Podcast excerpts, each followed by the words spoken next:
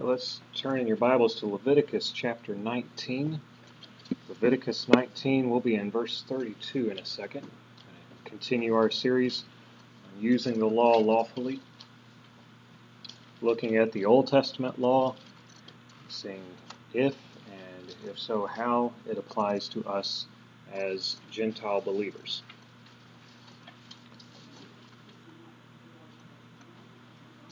Leviticus 19, we're going to look at three laws today, and uh, all three are very closely tied together. And uh, we're just going to, if I were doing the order, I would have reversed the order, but we're going to follow the order that the Sefer HaMitzvot has them in.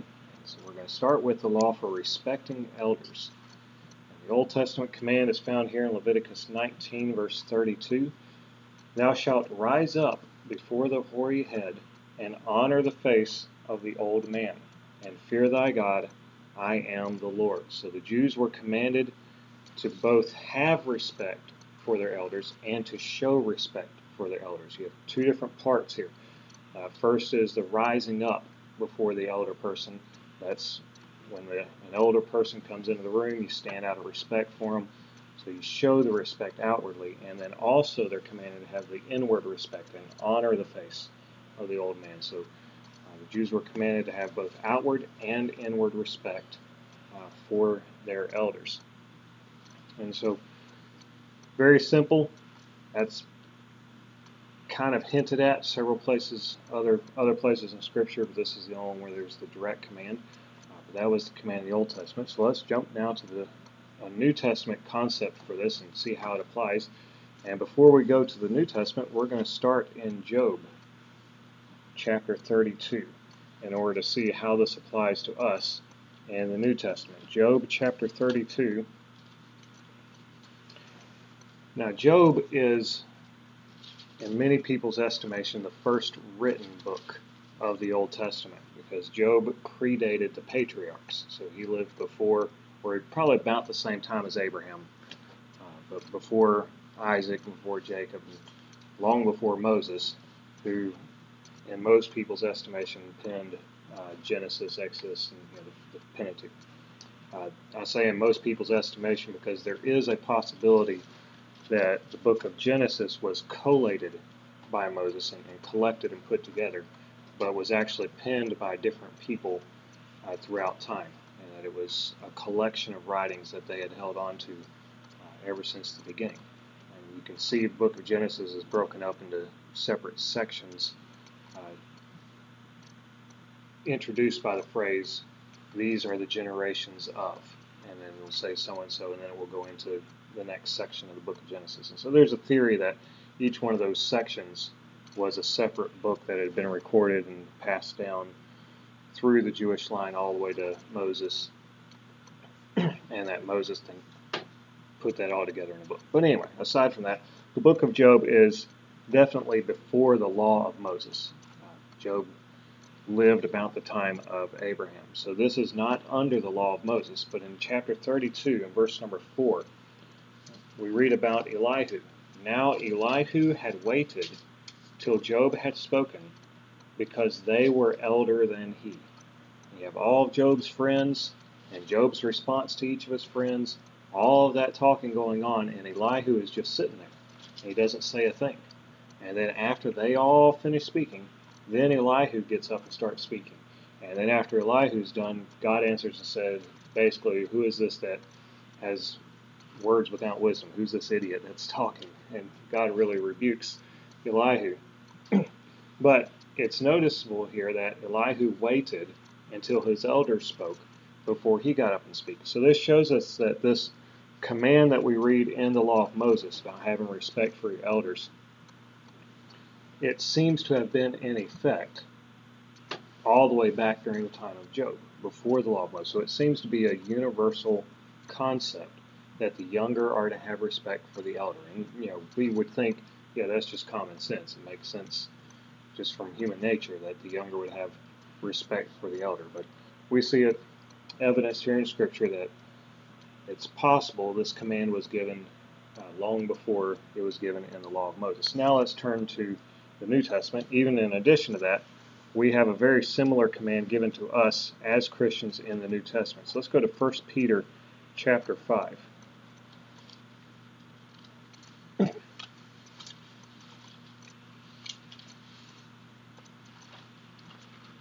First Peter chapter 5 and verse number 5.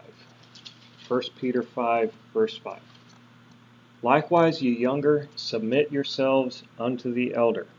Yea, all of you be subject one to another, and be clothed with humility, for God resisteth the proud, and giveth grace to the humble. So we have right there at the beginning of 1 Peter 5 5, likewise ye younger, submit yourselves unto the elders. So it's the same concept of having respect and honor towards those that are older. And then let's turn to 1 Timothy chapter 5.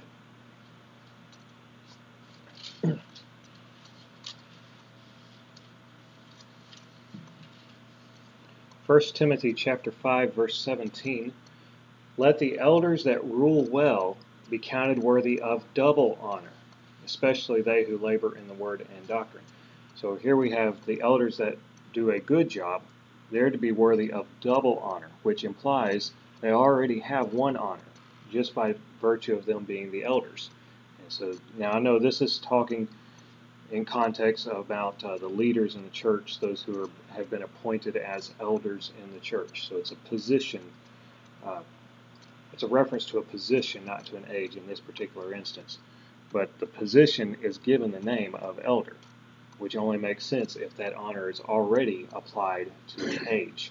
Uh, so they've taken this concept of the older people being the ones that are honored, and they say now we're going to create this position and this position is called the older one, the older one, the elder, meaning that is the position of honor. Uh, and then they say when they do it, when they hold that position well, then you're to count them worthy of a double honor. So again, we see in the New Testament this concept of uh, honoring the elders.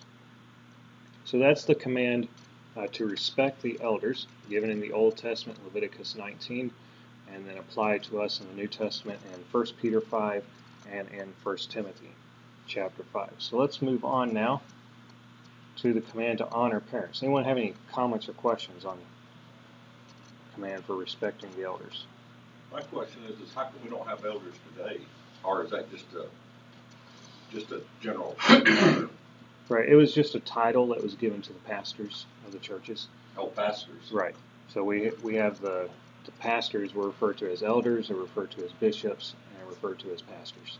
Uh, and so we've just simplified it in the Baptist tradition, and all we have is is the one role of or the one name of pastor. Other denominations still use the name of elders. Uh, some of them use the elders as separate from pastors, but when you, when you look in Scripture, the role that is fulfilled by the elder and the role that is fulfilled by the pastor and the role that is fulfilled by the bishop. They are all the same position, they're all the same role. So it's, it's just God using synonyms, which he does quite a bit.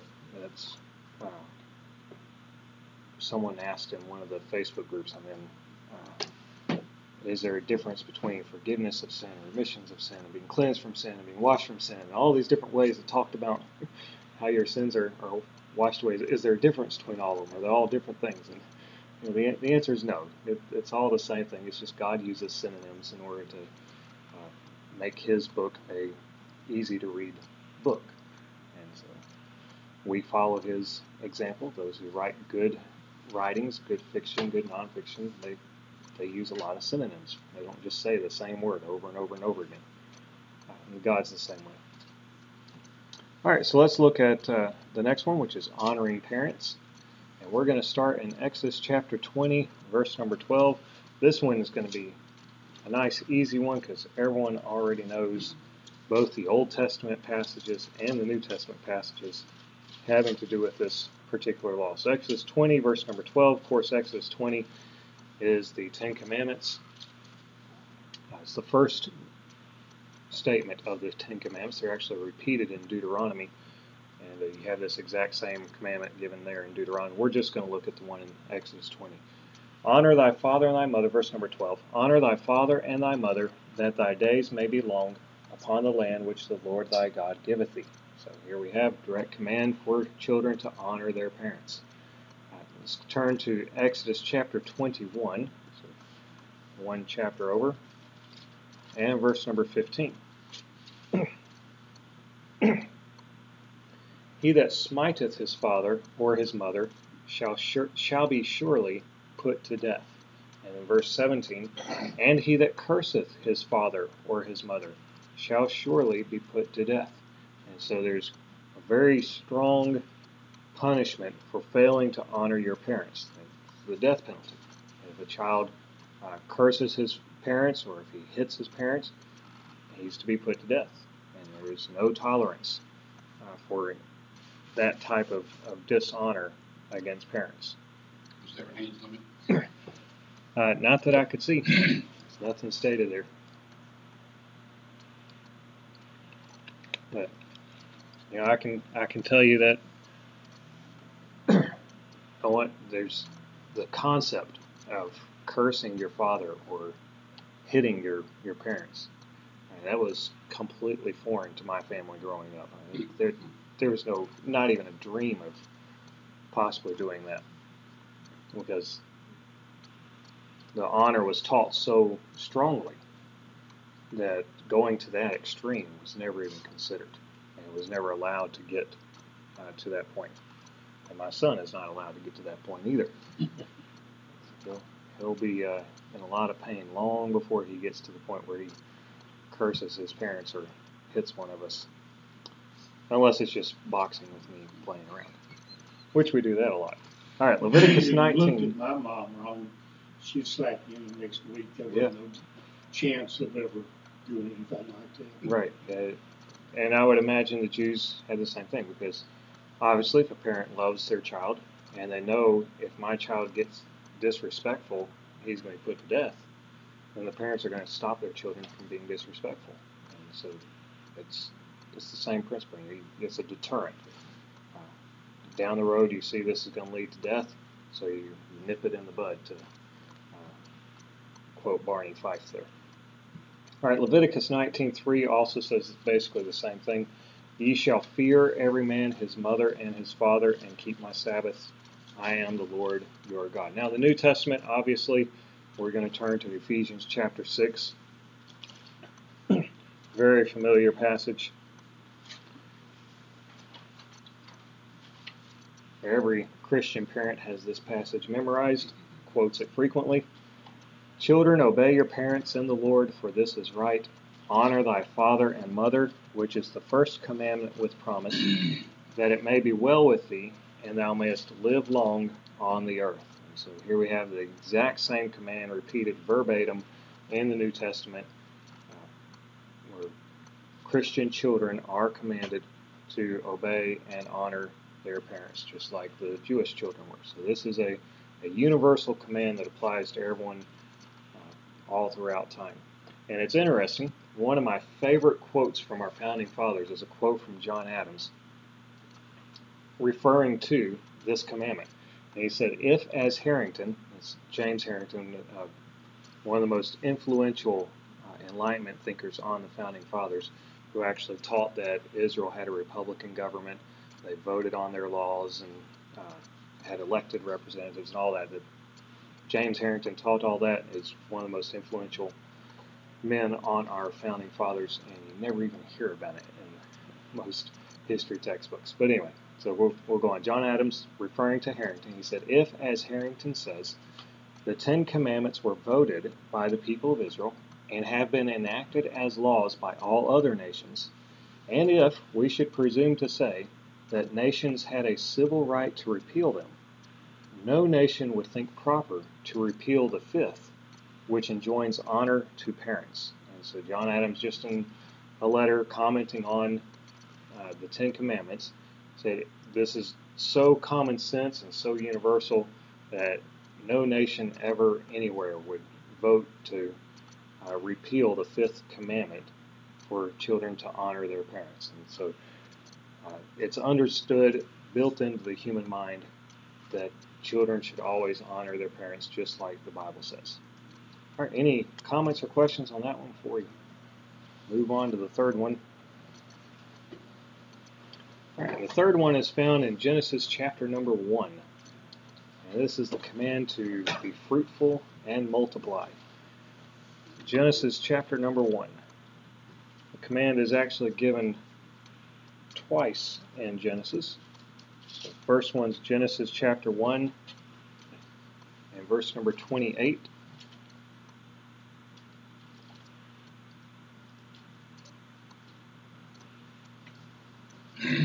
So Genesis chapter 1, verse number 28. And God blessed them, and God said unto them, Be fruitful, and multiply, and replenish the earth, and subdue it, and have dominion over the fish of the sea, and over the fowl of the air, and over every living thing that moveth upon the earth. Okay, and this is the, the creation mandate that God gave to Adam and Eve.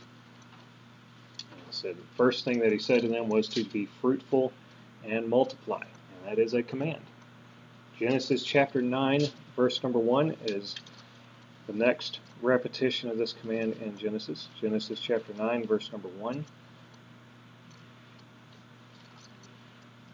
And God blessed Noah and his sons, and said unto them, Be fruitful, and multiply, and replenish the earth. And then verse number 7 And you, be ye fruitful, and multiply, bring forth abundantly in the earth, and multiply therein. So there is a command in the Old Testament for people to be fruitful and multiply, reproduce, and fill the earth. And it's a, a universal command given to all of humanity. First to Adam and Eve as the very first humans. God commands them to be fruitful and multiply. And obviously, He's not commanding Adam and Eve individually, just them, to produce enough children that are just their one generation of children to fill the whole earth. it's a command for them and all their descendants to multiply and fill the earth. Same thing with Noah and his sons. It was not a command just to Noah and his sons only to produce enough children to fill the earth. It's them and all their descendants to produce children to fill the earth and to subdue it and have dominion over it. That is a, a command that was given to all humanity.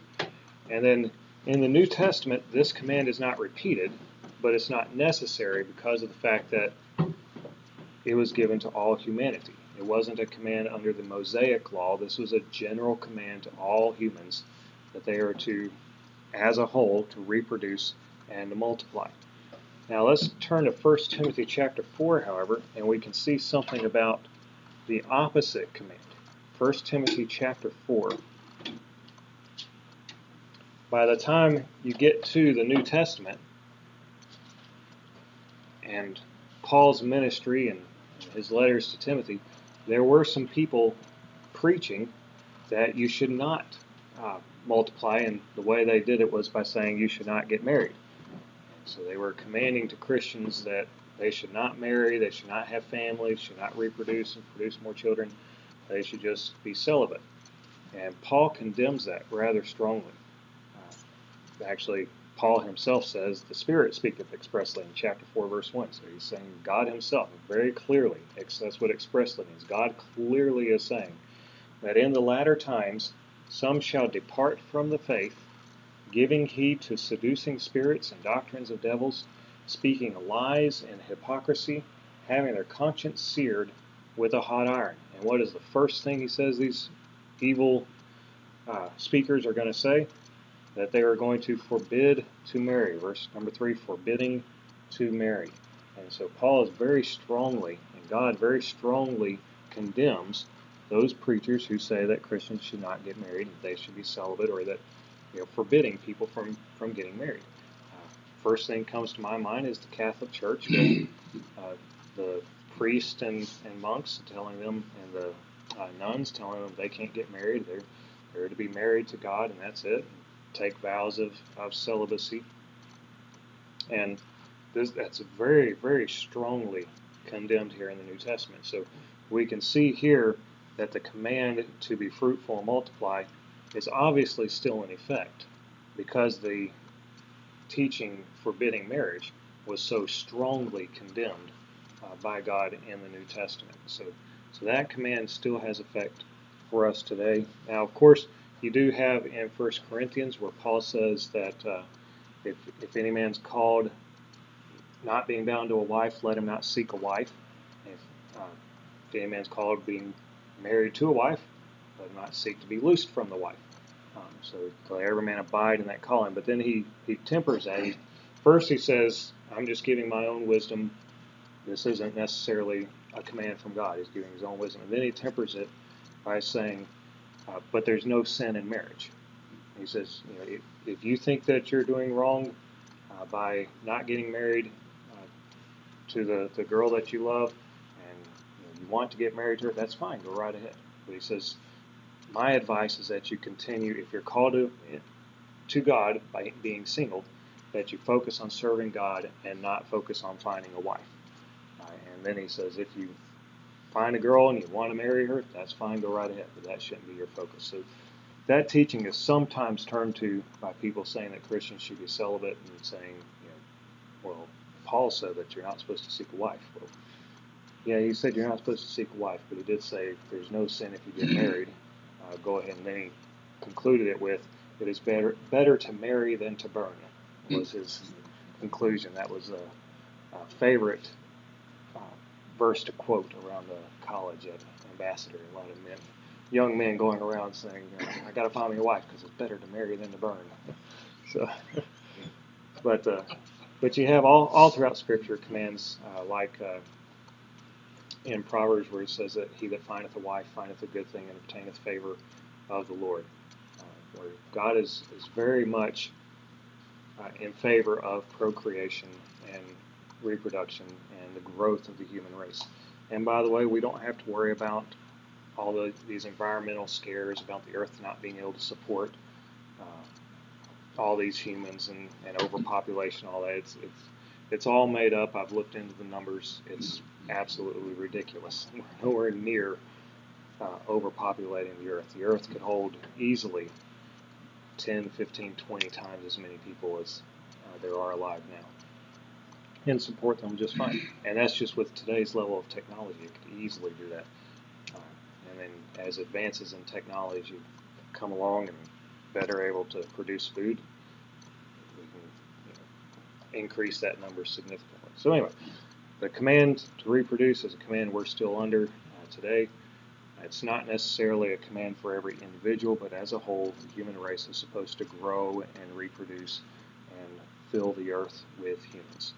All right. What was the name of that? That was, uh, the reference, the New Testament verse that you referenced. I'm sorry, I missed it. Well, it's 1 Timothy chapter 4, verses 1 through 3.